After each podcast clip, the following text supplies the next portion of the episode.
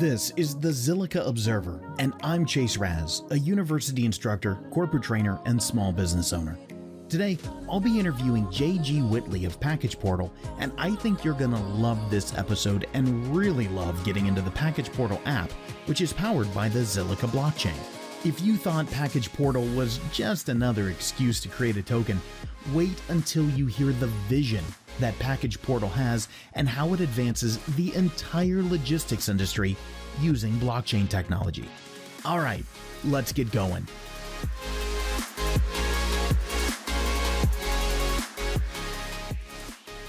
Well, hi there, everybody. Welcome to the Zilliqa Observer. And today with me is JG Whitley. Hi, JG. How are you? Doing really well. How are you? I'm doing really amazingly well. If you're okay with it, I was thinking while we talk today, I'm going to share my screen for those who may be watching on YouTube so that they have something to look at other than, you know, us two handsome gentlemen and entertain them a little bit. Is that okay? That's, yeah, that's fair. So I'm going to share my screen. You'll probably see it as well. That way, you know, if there's anything up there you want to point out, just let me know. But I'm doing this first. I, am not trying to give you a surprise or a gotcha, but this is you. that is me right? We yeah. can do the visual confirmation. That's you. You are the CEO at PackagePortal, and you mm-hmm. are. Correct me if I'm wrong. You're the founder, right? Do you have co-founders, or are you the founder? Well, I have a co-founder. I mean, it all originated in my brain, and I went out and find found a guy who could help me bring it to life. But yeah, I, I guess I'm the initial founder, but I do have a co-founder, and the guys that have been with us have been with us for a long time. So it's sort of a founding team. I don't like to hog all of the credit we all work together really well, and we and we you know we all built this together. Well, good. I, I love that type of spirit. And for those who are listening through audio, just trust me. I've done the visual confirmation. JG is the guy. This is who we're looking for. I'm real. So, I'm not just a, an avatar. that's one of the reasons, as you heard in, in the back in the first episode, that's why we do the show is we have to put some faces onto the business that's happening here on Zilliqa and on other blockchains because otherwise it just right it, it doesn't have the same effect. So can I embarrass you with one more thing before we start? I'm not easily embarrassed, but you can give it your best effort. Okay, so this truly isn't embarrassing. I think it's really awesome. But I was doing a little bit of research on you, and I found out you are a drone pilot. Ah, yeah, yeah. I, I let my, my license expire or lapse because I got a little bit busy with this and didn't want to pursue that. There was a lot of testing involved, but yeah, I, I did a little bit of uh, uh, real estate recording and, and I still got my drone. I fly it around following me on my mountain bike or just with the family on vacation. But yeah, I'm a bit of a pilot.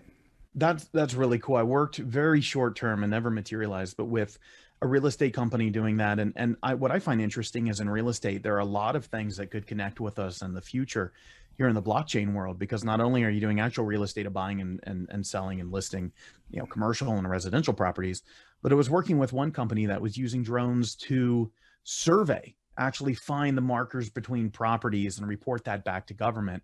And you know yeah. we're all trying to get that on the blockchain. Yeah 3d technology you can record and, and yeah, surveying lots of things you can use with you know oil companies are using that. Um, it's, it's wide reach. So if you would humor me for a minute uh, i think it helps if everyone else knows that you and i have never met before we've never spoken before and and before the show we spoke for maybe what two minutes right? Like yeah. we're, we're, just meeting each other. So hi, it's a pleasure to meet you. Yes. Would you humor me and tell me about yourself a little bit? Sure. I mean, I, I it's a little awkward for me. I, I, am camera shy. I don't like being in the spotlight, but here I find myself needing to do so just because of the position that I am. I have a logistics company. I own a delivery company with maybe 30, 35 drivers, depending on the month and the volume. And that's Lions Logistics. Correct. Yeah, Lions Logistics LLC. We don't have any web presence. It's, it's just a local thing here. Um, you, you and I share a logistics background, by the way. What, what was your background?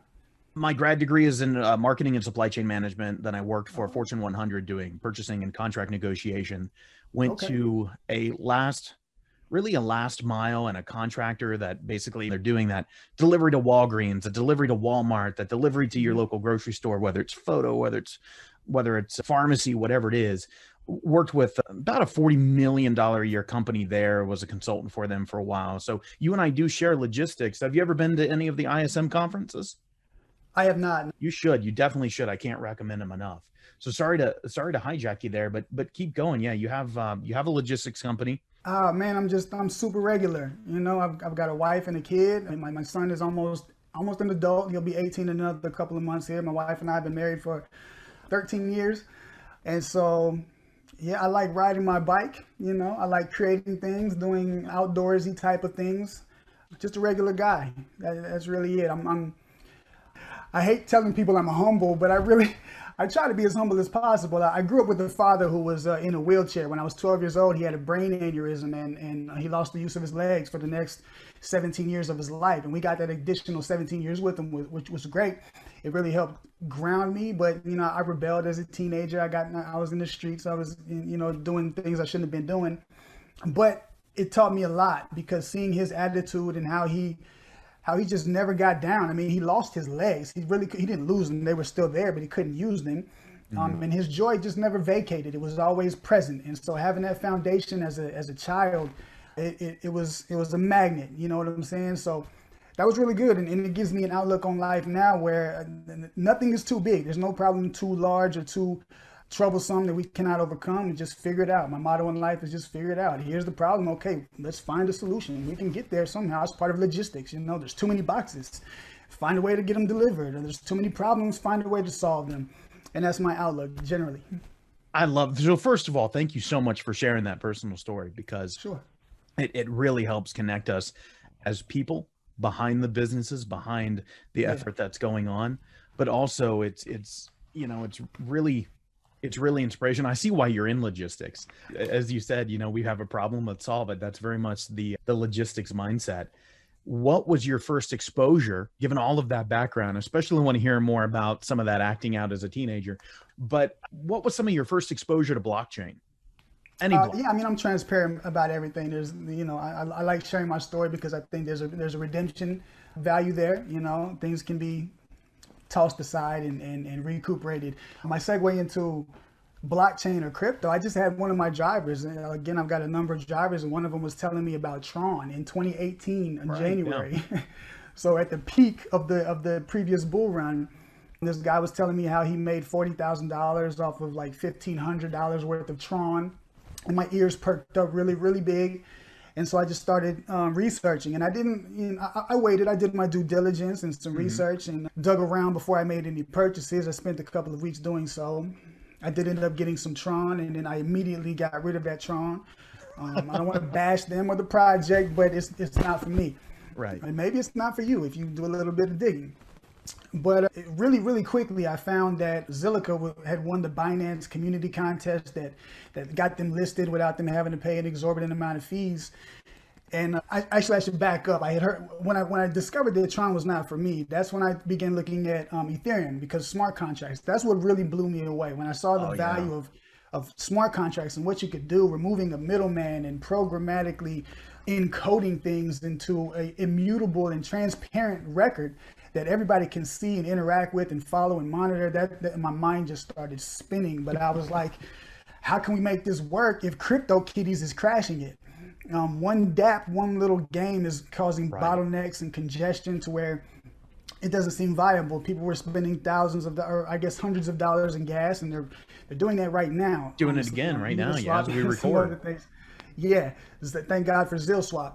But all of that sort of led me to, to try to search and find a layer one solution that could process a lot of transactions. What what can scale? I mean, I, I know that this technology is the way that the world is moving, but what is going to be able to last and find some sustainability based on the technology? And, and sharding came up, Zilliqa came up. I found that, and I've been in it ever since. It's almost to the week, three years almost to the week. Three years, wow. We have this this history now that you've been introduced to blockchain through Tron, you've thought you, your your mind has been spinning with Ethereum. You're looking at Zilliqa, seeing what's happening, and as a logistics person, I'm sure you have you know not just PackagePortal as an idea, but other things. And so as as all of this is materializing, what was sort of your process to ultimately choose Zilliqa? Just a lot of research. At the again at the time, you know, it was it was it was 2018 and everybody was looking for the ETH killer because CryptoKitties just killed the network and all of that hoorah. I don't think there is any ETH killer. I think that if Ethereum were to die, then it would be catastrophic for the for the industry as as a whole. So Absolutely. interoperability is is is the main buzzword of 2021, I think, and, and, and it's spot on. I think that that's what's needed. That's what's going to take take this mainstream and outside of just our own crypto bubble, but begin to disseminate into just everyday use. And that's kind of what I wanted to do with PackagePortal. Just bring an onboarding platform or bring, you know, cryptocurrency to the to normal everyday life.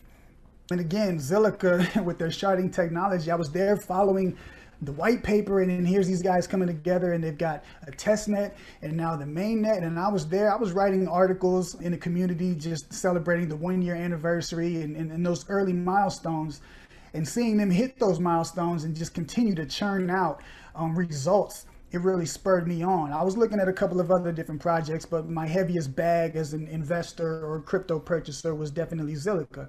Well, let's let's come on. I'm curious. What were some of the other networks you were looking at? Probably probably some that are dead at this point. I can't even remember some of them at this point. Um, IOTA, so EOS and IOTA. IOTA, you know, I, I didn't really like the way that their their their Merkle tree, or I forget what what technology they used. I didn't like the way that, that that was set up. It was, you know, they can just turn it off. And so EOS was one of them. EOS was, was one of the leading because at the time, again, they were running a huge ICO or, or, or, public sale, a billion dollars worth of yeah. of tokens being sold. So they were the number one. They were leading the pack, and they were you know all the rah rah. They were very popular, buzzword. Um, I can't remember off the top of my head any others. I was barely paying attention to crypto back then. Just coming in from the business side, like you, you definitely had a head start on me by probably a year and a half. I was I still say. very late, but we're all still very early. It's it's relative that's the thing. I, I, really do think we are all very, very early. If you look at a product life cycle, we're we're still so far in the um, not even in the early adopters. We're still in that initial innovators curve. We're still sprinkling seed and manure, and we have yet to even really water it yet. I love gardening, so that's a perfect uh, perfect analogy there. But the, the the thing I think I've kept everybody waiting long enough for that they they, you know, other than getting to want to know you they want to know what is PackagePortal? What is this thing that you're bringing into the world? Because i love to say that as business people we're looking at the world as it is. We're identifying how do we want it to be and we bring something into the world that makes that vision a reality. So what is this mm-hmm. vision? What is this thing you're bringing into the world known as PackagePortal Great question. I guess uh, I can start with so, sort of the origination. I may have mentioned it in that blog post that I shared with you, but I, I, just I had an idea. You know, I was churning my wheels. Initially, I just wanted to add some transactions to Zilliqa's mainnet. I was a Zilliqa fanboy. I was in the community, leading the chat groups, a, a moderator, and I, I, just wanted to add and contribute. That, that's how it started. And so New Year's Eve in 2019, 2018, becoming 2019, I had an idea and I just began scribbling it down on my iPad and, and, and I, I mulled it over for a good few months. But then I, I kept getting problems at work in my in my delivery company. And those problems are proof of delivery, but more specifically delivery confirmation because there's two separate things here. Proof of delivery, what most people think of is, you know, you get you get a email or an alert saying that your package has been delivered or your package is at this facility. And you and I in logistics, we both know that is not true. a lot of the time, right? Like something's right, been true. Look, most of the time everything's goes goes flawlessly, but I would imagine JG, you spend your time and your employees spend your time on your logistics side. They spend their time how I used to spend my time in that corporate world of track this thing down, what went wrong, how do we fix it? Mm-hmm. Exactly. And, you know, with, with certain packages, there's the dollar value or whatever's inside. Some shippers just really need to know that it made it safely to where it goes. So, right. me being a delivery company, my drivers all day, they're scanning packages. Every driver scans packages. But what that scan really does is updates an internal database that the carrier controls. And they can manipulate that data if they want to. They can they can change it, fudge it.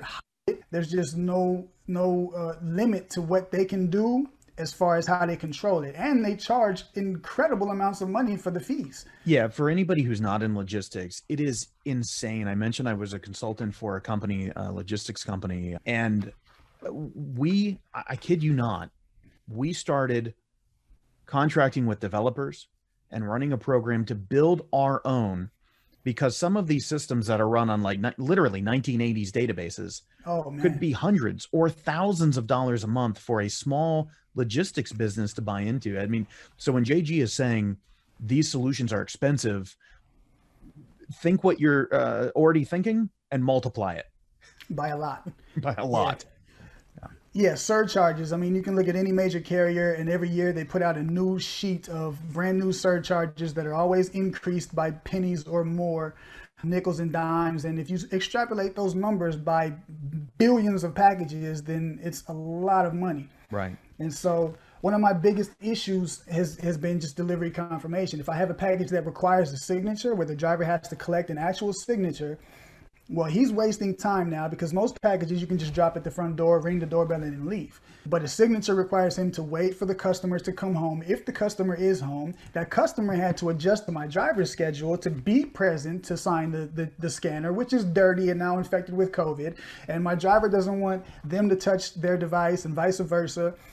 But if we miss a signature, then my brokerage that I use, they want to send us back with a hard copy piece of paper and a pen and have somebody sign for a package that was three or four days delivered. And it's just so archaic and, and rudimentary and expensive. Again, they, they the, the brokerage I use and most of them charge five dollars plus. FedEx six, seven dollars for one signature. One signature, yeah. Um, when I had the idea, I started doing math on how much money am I losing because my drivers, again, my drivers and my company does not get that that revenue. If there's five dollars for a signature, the broker keeps that. Whereas my delivery driver is the one who did the work. He spent the extra time to, to track it down. The customer was inconvenienced to, to, to be there to provide that signature, and we get nothing for it. And so that's what really started to turn my wheels in my head and say, how can we fix this with blockchain? And then we come up with consumer scans. You know, it's just another endpoint because really a supply chain begins with the person who orders it, the shopper, the online shopper. They they click an order, and then the merchant has to go and fulfill the order. The delivery company is just a third party carrier who carries out the service. They're a service provider. They're right. a, they're a solution. They're, they're a means to an end, but they've kind of become this monolith where carriers control everything. They control all of the data and they charge all the fees. I think that DeFi and blockchain and all of the developments coming along can really change that. And, and it starts by putting the power in the hands of the consumers who are upholding this entire industry to begin with. It's consumers, it's shoppers and shippers.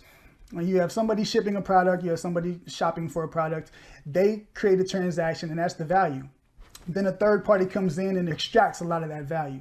And so with consumer scans, I think we can begin to take the first steps to put the, the control and the, uh, the control of the data and the value back into the hands of these two parties, shoppers and shippers. What are the mechanisms to entice, to support people saying, you know what, this is going to be an application that you're going to install on your phone and that's that's a very big hurdle for a lot of companies to cross of getting people to install the application. What does that uh, what does that look like within your business? How do you how do you tackle that? Yeah i mean there's there's there's a few ways to catch these fish.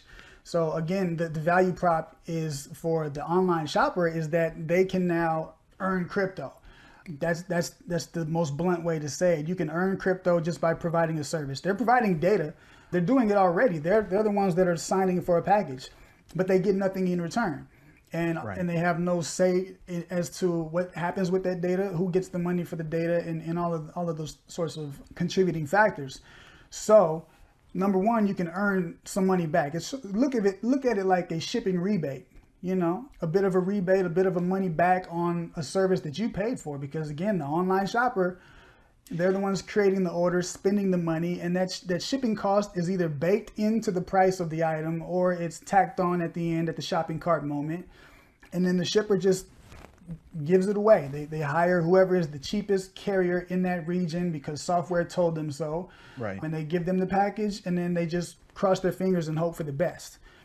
And so that's there's a lot of problems in that in that equation almost like a credit card model like where you have a particular credit card and you get you get cash back right there's this rebate mm-hmm. so that uh, who would be would the merchant be benefiting from not having to have the signature add-on which again as you talked about can be five dollars plus and that's at that's at the cost for the logistics company is it the you know if if i go open an e-commerce or a crypto commerce store am i the one saving that money and therefore therefore um, putting money in to incentivize my customers to scan? Or is it the you know the 3pls the third party logistics companies?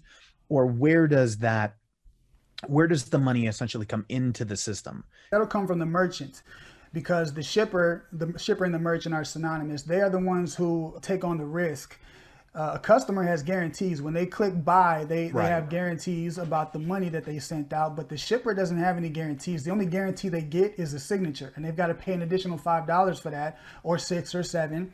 And uh, there's so many that are priced out because that's you know that pr- profit margins in online shopping can already be very slim. And if you tack on five dollars that could sometimes be five or six or, or three or four times whatever the, the cost of the actual item was. So we can do that for much cheaper. I like that. And you've said this before elsewhere, but if, if, so if I start an online store, I can go ahead and cut that expense of the signature out. I can incentivize my customers to then scan. Hmm. But then yeah. what what incentivizes other than the the savings is there anything else we can do uh, where I can then have a new line of communication directly into the home or the business of the customer that received the product? Yeah, one hundred percent. I mean, think about it. If you if you if you're shipping goods, if you are the merchant and you and you send out an item, you really the shippers don't hear back from the customer ever. They just right. hope that it was received. They get an update from the carrier that says it was dropped off at this time and at this location, and that's it. It's a GPS and a timestamp. But porch pirates can come along after that. The delivery driver can fake those. The, the carrier company can fudge those. There's all sorts of flaws with that system. As a merchant or a shipper, you want that proof. But again, so many are priced out because of a five and a six dollars surcharge. Now you can do that right. for much cheaper. So not only can we can we save shippers who are already using a signature confirmation service on like a 5x markdown of what they're paying now, but they also get a much more robust data set. I mean, we have driver ratings and we have acknowledgement right there but what you spoke to was the communication channel. There's a new mm. means right at that moment of delivery. That's that's a powerful moment when when right. the customer buys something online they're gone. The the online shipper loses them until they come back for a second order or unless they call support and say that there was a problem. So now the customer can send immediate feedback.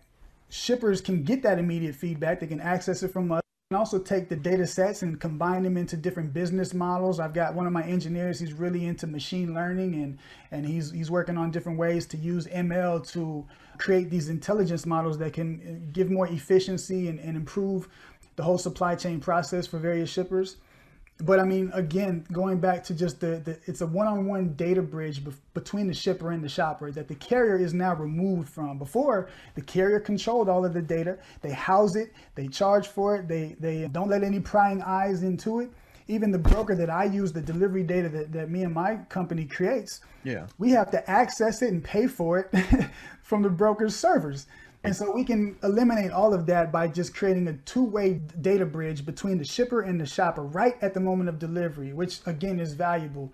Because if you think about some of these food prep companies that were in discussion spoilage and everything else what time did somebody actually receive this? What time was it dropped off is the carrier will tell you i was delivered at this location yeah completely different thing than when it was taken into the hands of the customer yeah, and I and we live in Arizona here. This is in the summertime. It's 115 degrees. So if it's dropped off at 2:30 but not picked up until 7:30 p.m., that's five hours in the heat. And so these this this data can give these guys different data points that they can you know adjust.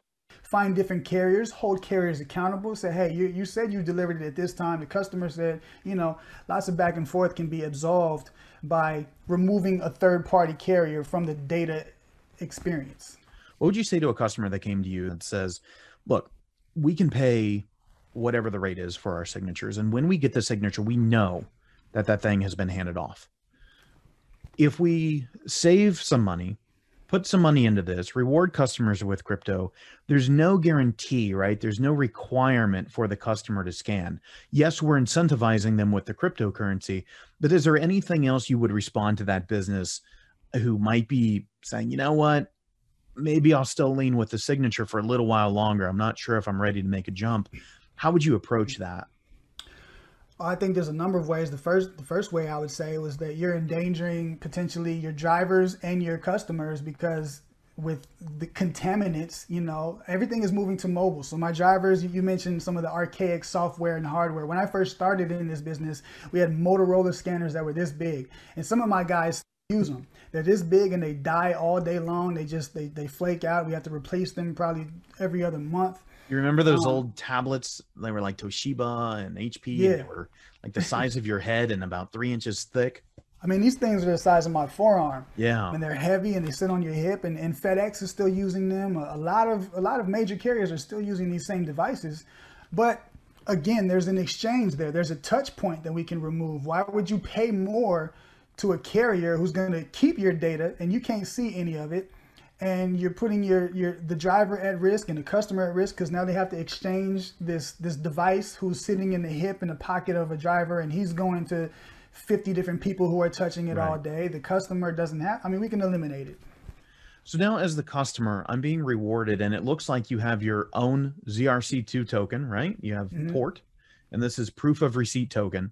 So the customer who's signing for those, as uh, otherwise would be signing, but is scanning the product, is receiving port tokens for conducting right. those scans.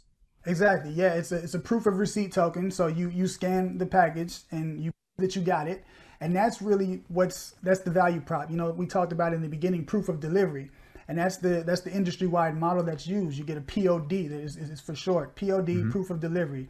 Signature is delivery confirmation. That's different than a POD. A POD is just an update in a centralized database that says that this tracking number was dropped off at this GPS location and at this time. That's right. a proof of delivery. Proof of receipt says that this tracking number was received by the person who ordered it at this time and at this location. And so it's much more powerful because, again, the person who bought it, who ordered it, who can complain and return and, and, and who holds all the power, the customer. Shippers got to cherish their customers, especially in this day and age when everything is moving to online and e commerce and everybody has to get things delivered. You got to take care of your customers and you can keep them safer by letting them scan themselves and not sign a device.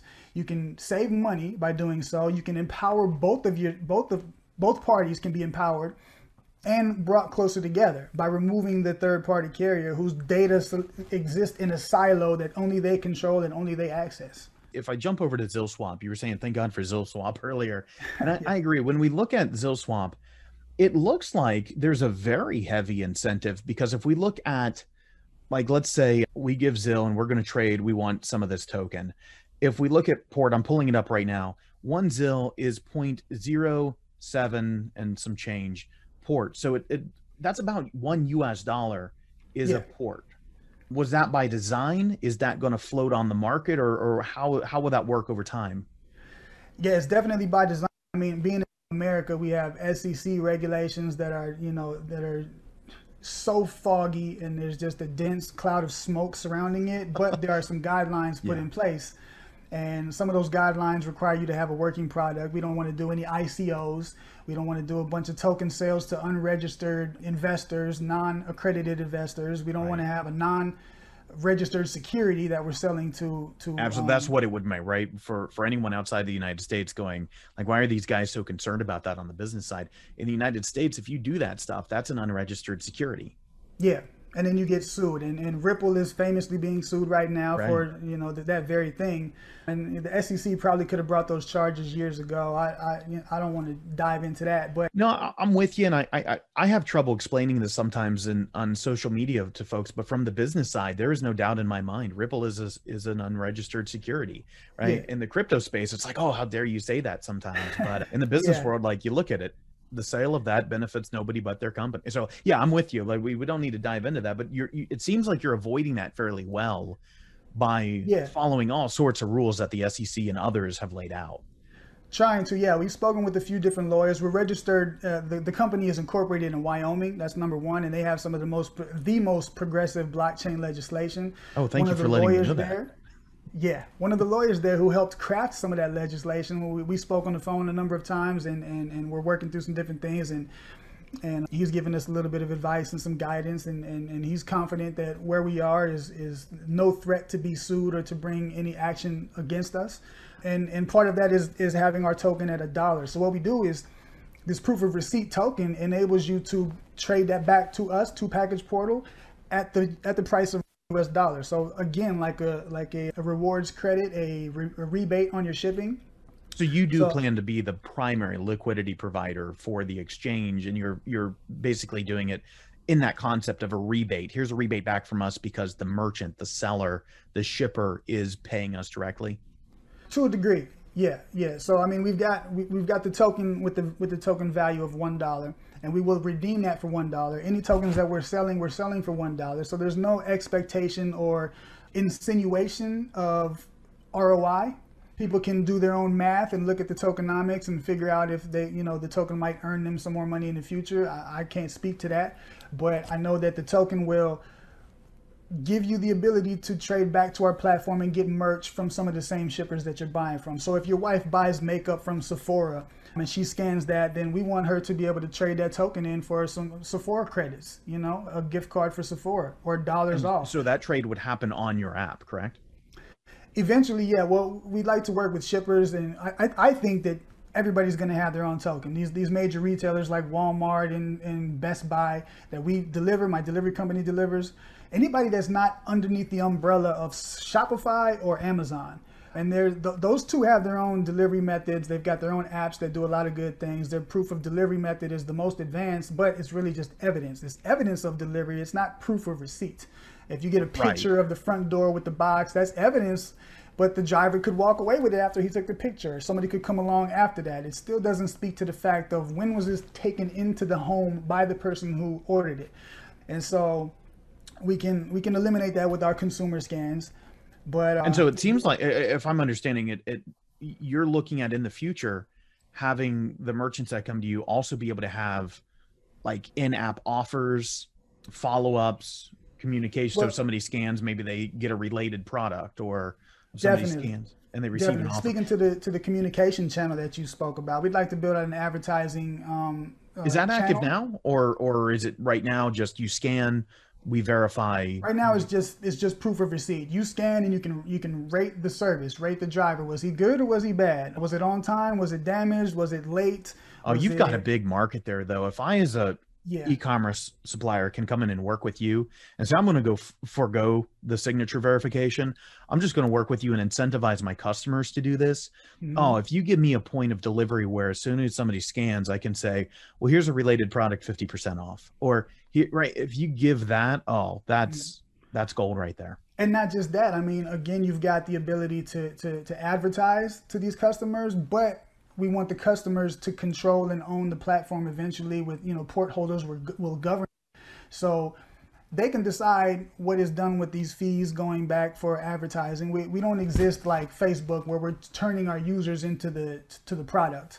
Um, Right. Well, we do to a degree because they're creating To- a service. to a degree but they have control they control it exactly. So we don't keep all the value you know you get billions of dollars by selling ads to targeted ads to users and you take all their data and figure out what they like and then have people sell to them. We can Now- do now- something similar but we can have them earn the money and control it.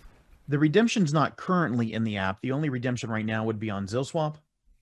No no we, we do have redemption live. Yeah that was that was kind of a stipulation just Okay. to, to for the legal holes it's through a google form on our website that you, you can you can click on there. There's a number of items.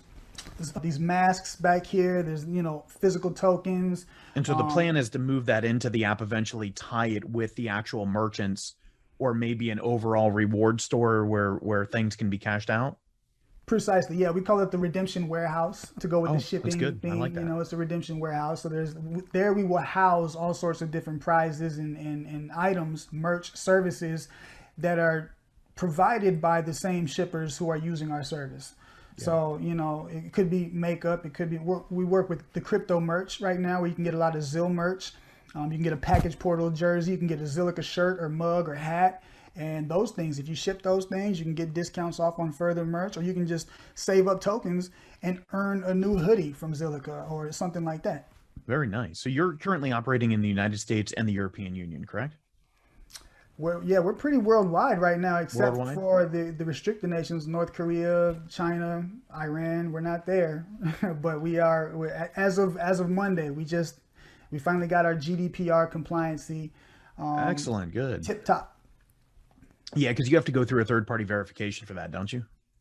Well, we have to have a third party on the ground able to receive any sort of data requests or, or letters from enforcement agencies, and we've got that. But a lot of it was just just the documentation. Documentation took took a good amount of time. So uh, if, if a customer is interested, let's say somebody's out there listening and they they're looking at trying to support the network and they want to download this application, when they receive a package in, can they scan any package they receive? That's a great question. Right now, it's it's anybody.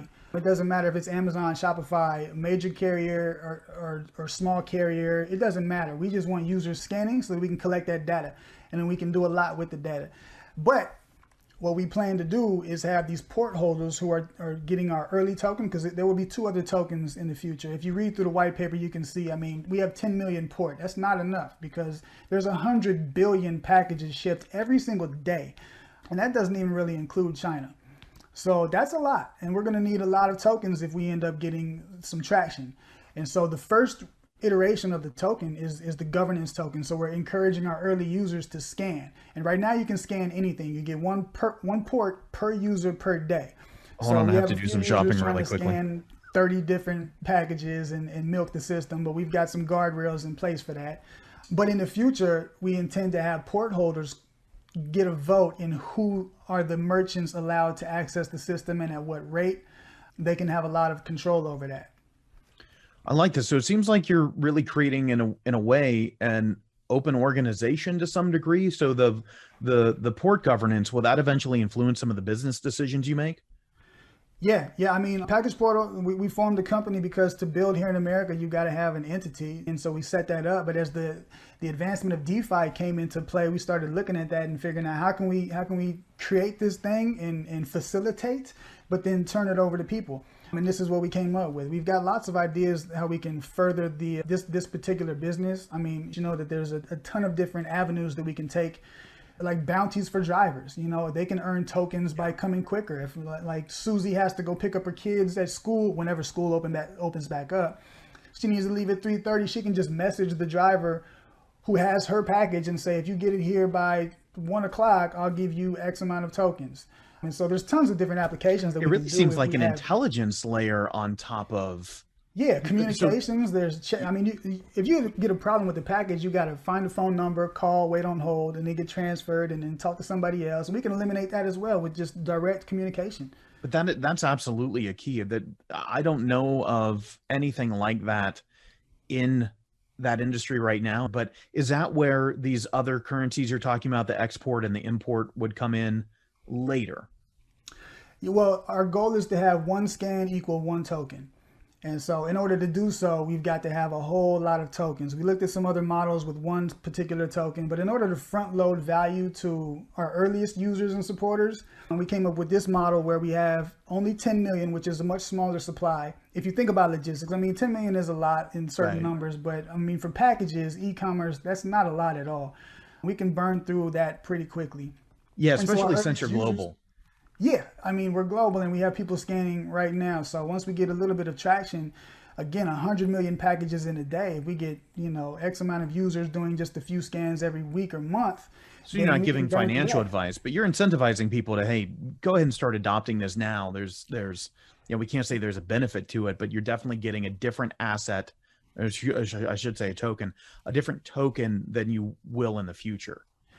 Yeah, and so the other tokens will have similar value. I mean, similar premise. They they can be exchanged for goods or services or items within the redemption warehouse, or they can be sent to ZilSwap, and you can just exit out of our platform and get ZIL that you can use to get into other platforms like Unstoppable Domains or uh, you know Zwap governance tokens, all sorts of different projects that exist and not just in ZIL either, because ZIL is building out the ETH bridge, which is going to be revolutionary because then it enables anything traded on Ethereum, ERC tokens, to be traded on Zilliqa.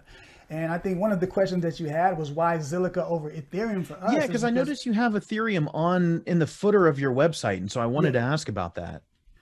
Yeah, if you go scroll up a little bit, you'll see integrations uh, a little bit further. There, right there. There we go. Yeah, because you, you, have ZilSwap, Ethereum, Zilliqa, Uniswap. What's your, uh, so? Are you 100% on Zilliqa, or are you part and part on different different blockchains? Right now, we are 100% Zilliqa and ZilSwap, and that is it. We are waiting for the bridge to be completed by Zilliqa's core team of development, and then we can implement onto Uniswap and Ethereum. So that's coming soon. That that will be more for the customer, the scanner, to be able to participate in that rewards warehouse and to be able to participate in the exchange of this. Is this an NFT or is this so it's fungible, right?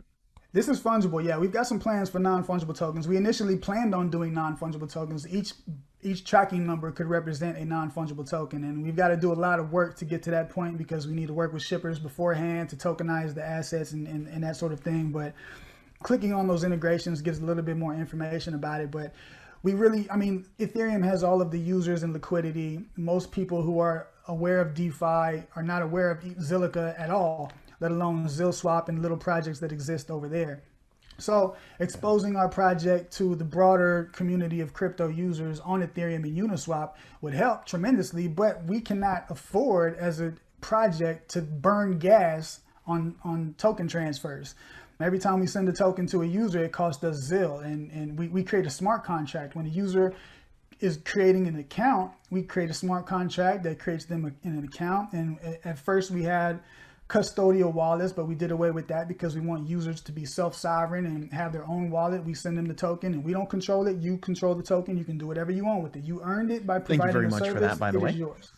What's that? I said thank you very much for that, by the way. We all appreciate it. Yeah, I mean, you earned it, so it, it's yours. We don't want to we don't want to house that or have that that on us. And so, we, but we've got to tap into the, the Ethereum users because that's where you know the broad spectrum of, of the crypto community is is transacting within the DeFi space and within the the dApp space. You are processing port manually, correct? So that you can check for fraud and you can do things like that, but it will be automated in the future. And you've currently Absolutely. limited it to one port per day, no matter how many scans. Is mm-hmm. that correct? Correct on both accounts. Yeah, right now we have some guardrails in place. We do everything manually. We're checking through, uh, making sure nobody can can just you know a milk the system. There's no smart contract exploits. Scilla is already um, mathematically verifiable. That's another reason why we chose Zilliqa over Ethereum because Solidity can have tons of holes. There can be rug pulls from the developers. There can be exploits just because people are smart and understand smart contract language and can find holes in export exploits. However, Scilla is is verifiable with math. So before we even deploy a smart contract, it's running its own self-check system and, and guarding against that. But we want to make sure that we have other things in place. And we're also looking at the, the tracking numbers that are being scanned. We're able to collect that data again and get it to my to my really smart engineer and he can plug it into machine learning algorithms and figure out a bunch of different ways to make it better, smarter, faster, more efficient. And so switching from the the the customer for a moment to maybe somebody who has a business, who has an e-commerce store, who has a mm-hmm. physical retail store that relies on shipping a lot, what type of input are you looking or really contact are you looking for right now? Should they be getting in touch, signing up for something? Is there what are the offerings for businesses and merchants? Yeah, yeah, that's a good question. I mean, we're we're really we're really transparent and and, and easygoing. You know, we, we just have a casual conversation similar to this. If anybody wanted to get um, on the back end of this, then they can just reach out to me or inquiry at packageportal.com, support at packageportal.com, email us, and we can have a conversation and we can show you what our dashboard looks like because behind the scenes of all of this, we have a, a really strong database compiling center where you can aggregate by geographics, you know, any kind of graph or chart that you want to export for your boss. If you're shipping makeup and you want to export to your logistics supply chain professionals, but you're a marketer or you're the customer experience professional, the CX guy, but you need to get this data to the analytics to the, you know, the logistics supply chain team. And we have a dashboard that lets you do that. Will that Sorry? evolve in the future where, you know, a customer or uh, a merchant will essentially come up, sign up with you, get access to their data, run different programs? Is, is that the evolution of this? Absolutely, yeah, I- and we can, you know, we can charge a number of different ways. Initially, we had talked about charging just per unit, but you know, with with the volume of e-commerce, that can really wreck some some merchants, some of the smaller guys. So we've got different tiered plans for. Uh, like a local coffee shop who wants to ship locally, they have very small profit margins already. They already, you know, the 30% can be wiped out with the delivery fee. So we don't want to charge them a lot, but we want to make that service available. And Any um, ETA for these, or are they already available just on a direct contact basis? Or Yeah, we're working to have have it made a little bit more public. There's two things that we need to do to the website. I think number one is is speak a little bit more to the user about the DeFi proposition that we have because there's a lot to be said there. These tokens, there's seven million locked up in the in the scan contract that can only be mined by scans, and that means there's only a few that are outside of that contract and of that we have a lot vested team tokens are vested sale tokens are vested over a course of two years so once the supply that we have runs out as people are beginning to buy the token, that we have, you know, kept it around a dollar in ZIL, we can no longer keep it at that price. And so the market will do whatever the market wants to do at that point. But we want to open it up to, to any sort of merchants. They need to have access to the data, and we can do that in a number of different ways, whether it's a subscription plan or it's a per, per unit plan. We can, we're super flexible. And right now we're actually, we're, you know, we're, we're taking pilots. We have a couple that we're talking to. We actually spoke with a, a leading meal prep company about six months ago and uh, we ran into some hiccups with some of their legal and, and their, their tech team. They didn't want to integrate the way that we had it at the time, but the, the, the meeting that we had scheduled fell through where we could have we alleviated and addressed all of their concerns. We just never got that that, that final meeting. So anybody who wants to, to get on board, we can have, you know, a very candid conversation and, and start them out for free. Because again, DeFi proposition with ZilSwap. There's liquidity being provided by users. There's an incentive for users to provide liquidity so that they can continue to um, earn and then increase their position in the governance aspect of the project itself. But also that enables us to keep it going without having to just front a lot of the money for rewards who want to people who want to dump tokens. And so we yeah. can have you know a, a conversation about all those different variables and how we can get people started. And we're willing to start some of the smaller people for, for free at a pilot. I'd love to see it evolve that way where one day, right? Tell me if I've got the vision or if I'm just over here in La La Land. One day, you know, a merchant just comes in, signs up, says, all right, I want to, I want to start getting a code. I want to incentivize my, my buyers to go download this app and scan.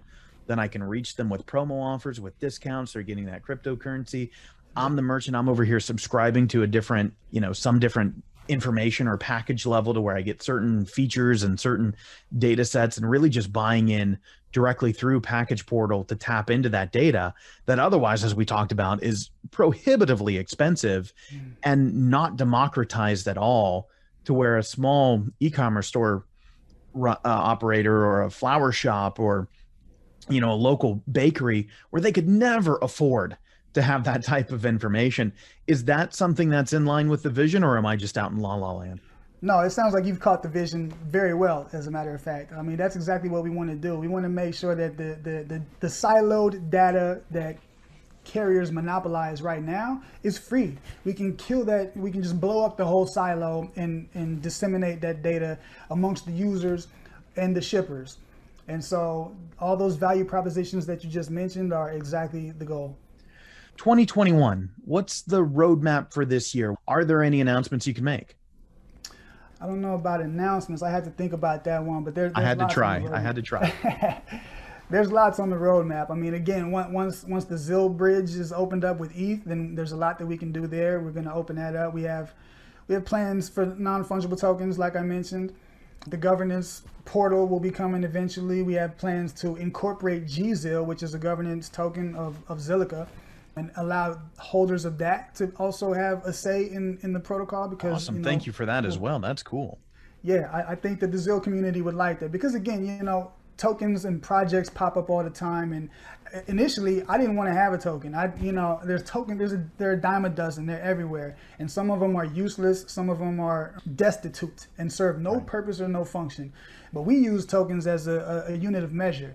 We can accurately track and measure the scan data and who is providing it and what they're doing with the rewards that they're earning, whether they're sending it back to us for redemption or they're sending it to the market or they are talking or exchanging that in the future with, with the shippers.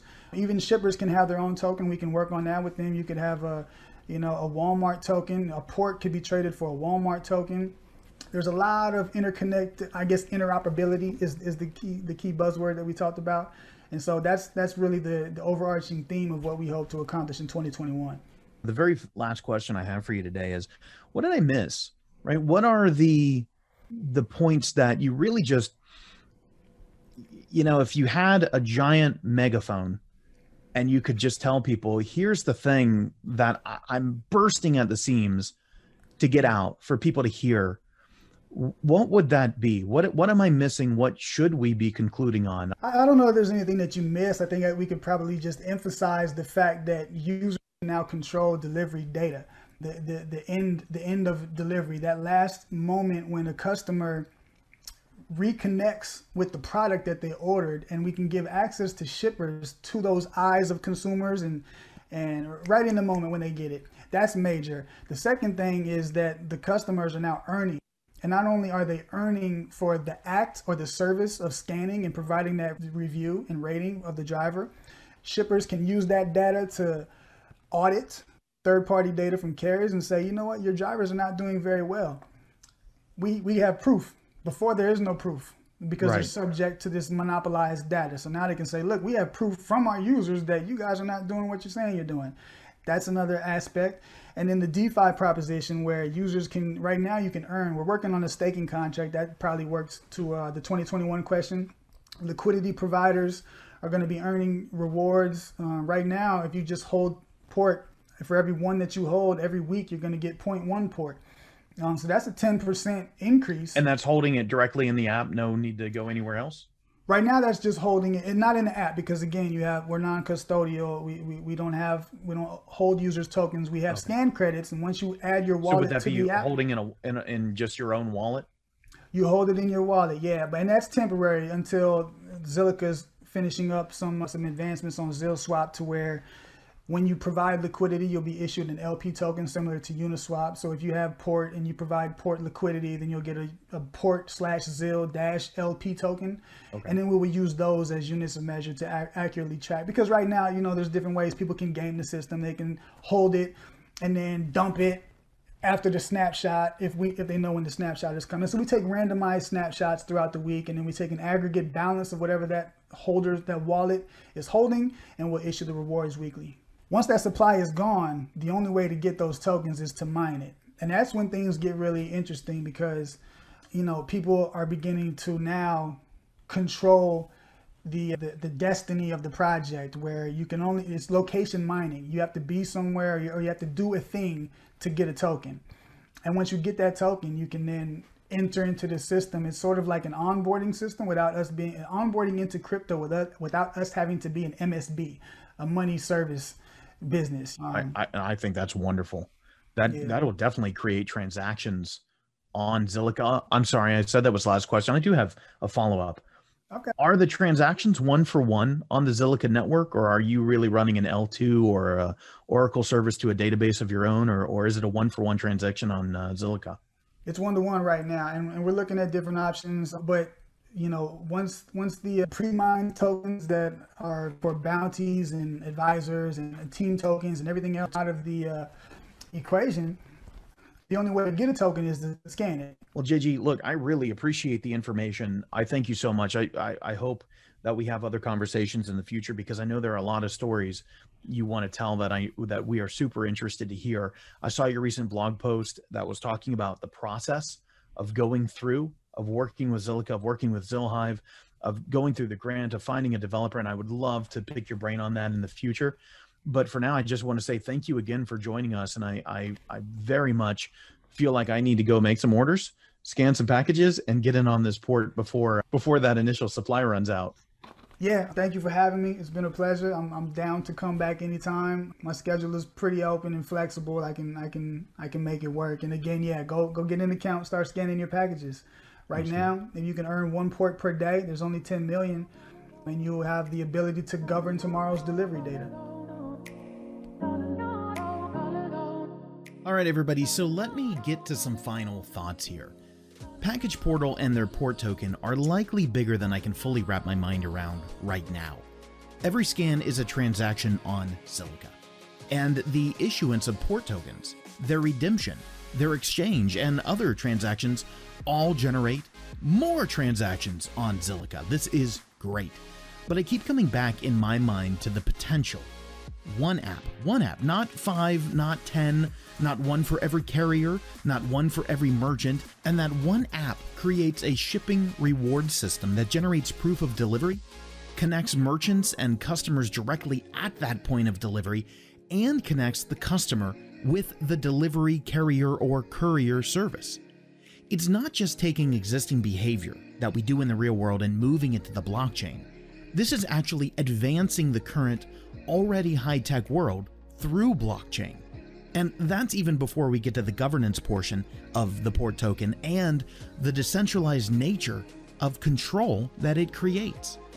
I wish, I, I wish I had not the current version of PackagePortal, but what its future could be.